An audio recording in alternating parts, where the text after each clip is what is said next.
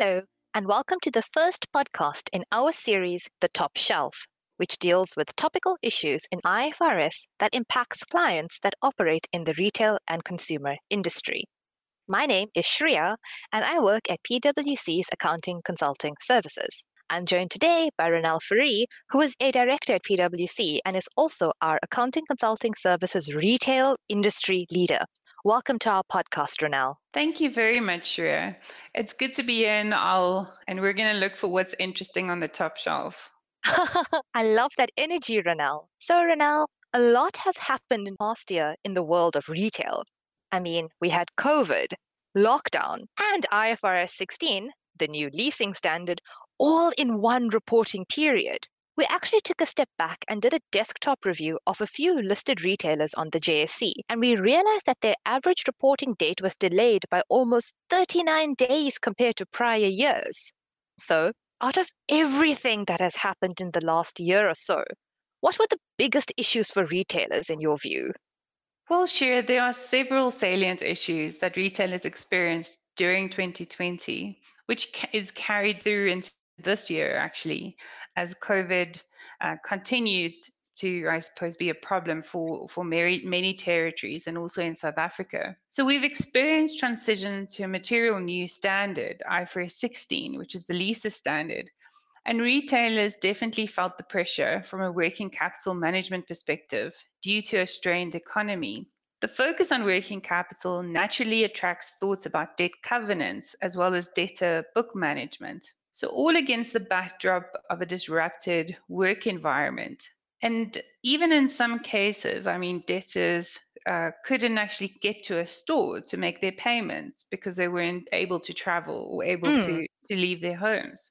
So, out of everything that's happened from an accounting and commercial perspective, there's been a significant shift in the balance sheets of retail lessees as a result of accounting for these rights of use assets and these liabilities under IFRS 16.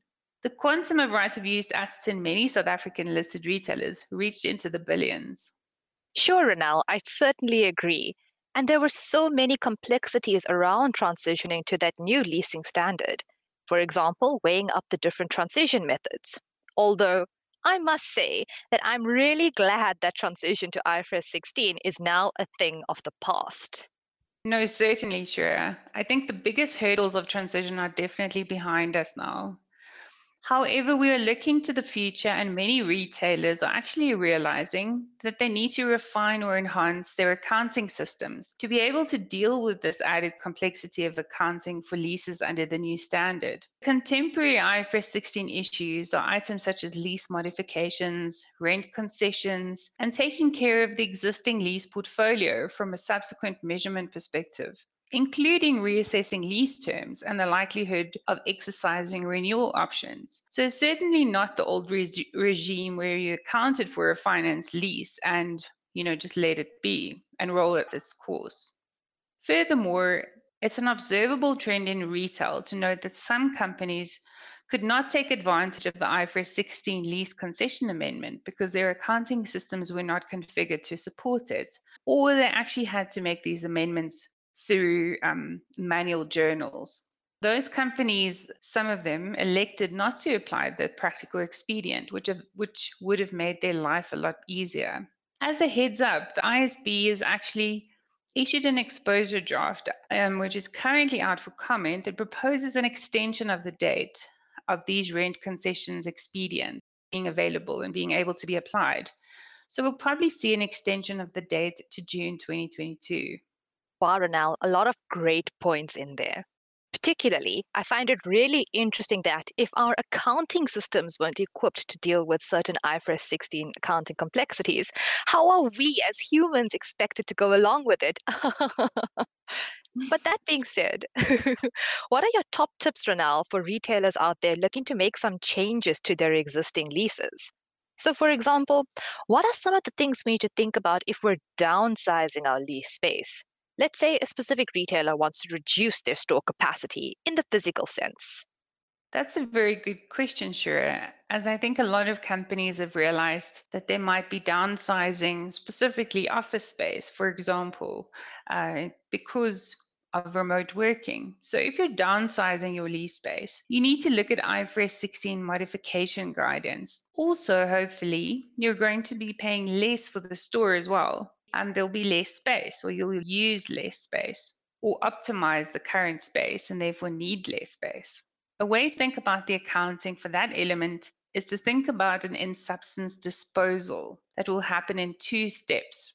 So, firstly, let's say you're reduced your lease space by 30%, you need to proportionally reduce the assets and liability by 30% as well. However, because your lease liability and right of use asset are not at the same value because of rent um, or interest rec- being recognized being different to that of depreciation, you're going to end up with balancing profit or loss impact. Okay, so from what I understand thus far is step one of accounting for a lease modification of this nature is to proportionally reduce the lease asset and liability, which can result in a profit or loss impact. Interestingly enough, we've actually seen some retailers disclose the value on the face of their income statement, gains on, on lease modifications particularly, which I found quite interesting. Okay, we have step one down. What is step two of accounting for a modification of this nature like, Ronelle? Right. So step two is to remeasure the value of your lease liability. You need to ensure that the lease liability reflects the economic reality at the date at which you have modified the lease. So you'll need to remeasure the lease balance using an updated incremental borrowing rate and updated lease payments over the remaining lease term. Okay, so step two is just capturing in those updated economic variables and effectively truing up that remaining lease liability. I think we've got it. Thanks for explaining to us, Ronelle. But speaking of economic realities, Ronelle, what else do you think is pressing in the commercial retail world? So, sure, another big issue last year were changes to financing models. So, retailers had to take a careful look about their debt financing, given constrained consumer spending and revised macroeconomic projections in many territories. We saw a number of renegotiations of debt or debt covenants with banks. I anticipate that given the pressure the economy is under still, the retailers will have to continue to ensure they're managing their debt and capital structure more broadly in an effective manner. In other words, this issue could remain a challenge into the future and probably won't be left behind anytime soon for companies that have debt on their balance sheet. Hmm, Ronelle, you mentioned debt covenants. I think that's ringing an IAS 1 bell for me, which pertains to the current and non current split of our liabilities. I guess those numbers are quite important to investors from a liquidity perspective, right? Yes, that does bring to mind IAS 1 and presentation of financial, uh, I financial instruments as either current or non current. And that is a classification issue in respect of loans, um, on the balance sheet. It's important to remember that breaches of borrowing covenants focus on the legal rights of the entity rather than on the intentions of either of the parties to the loan, so either the retailer or the bank. The liabilities classification is, however, unaffected by the entity's intentions in the case of a breach of a loan.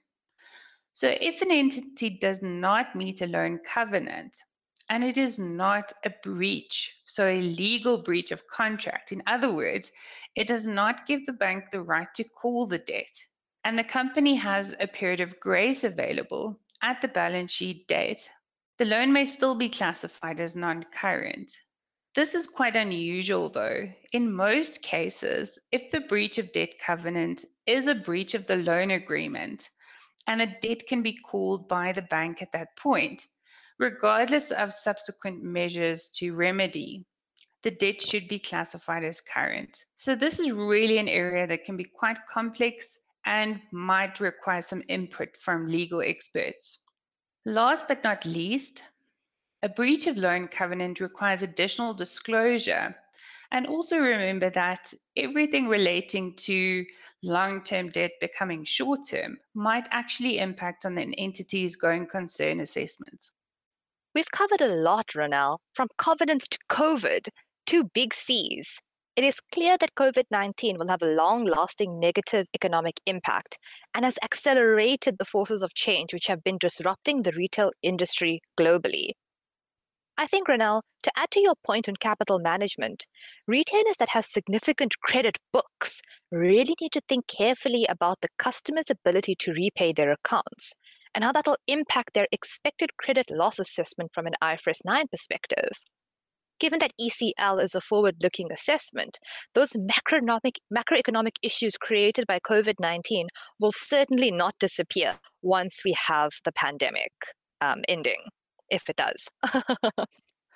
no, hopefully, hopefully this time next year, sure, we can look back and, and see that everything is returned back to the new normal, as they call it. But I, I completely agree.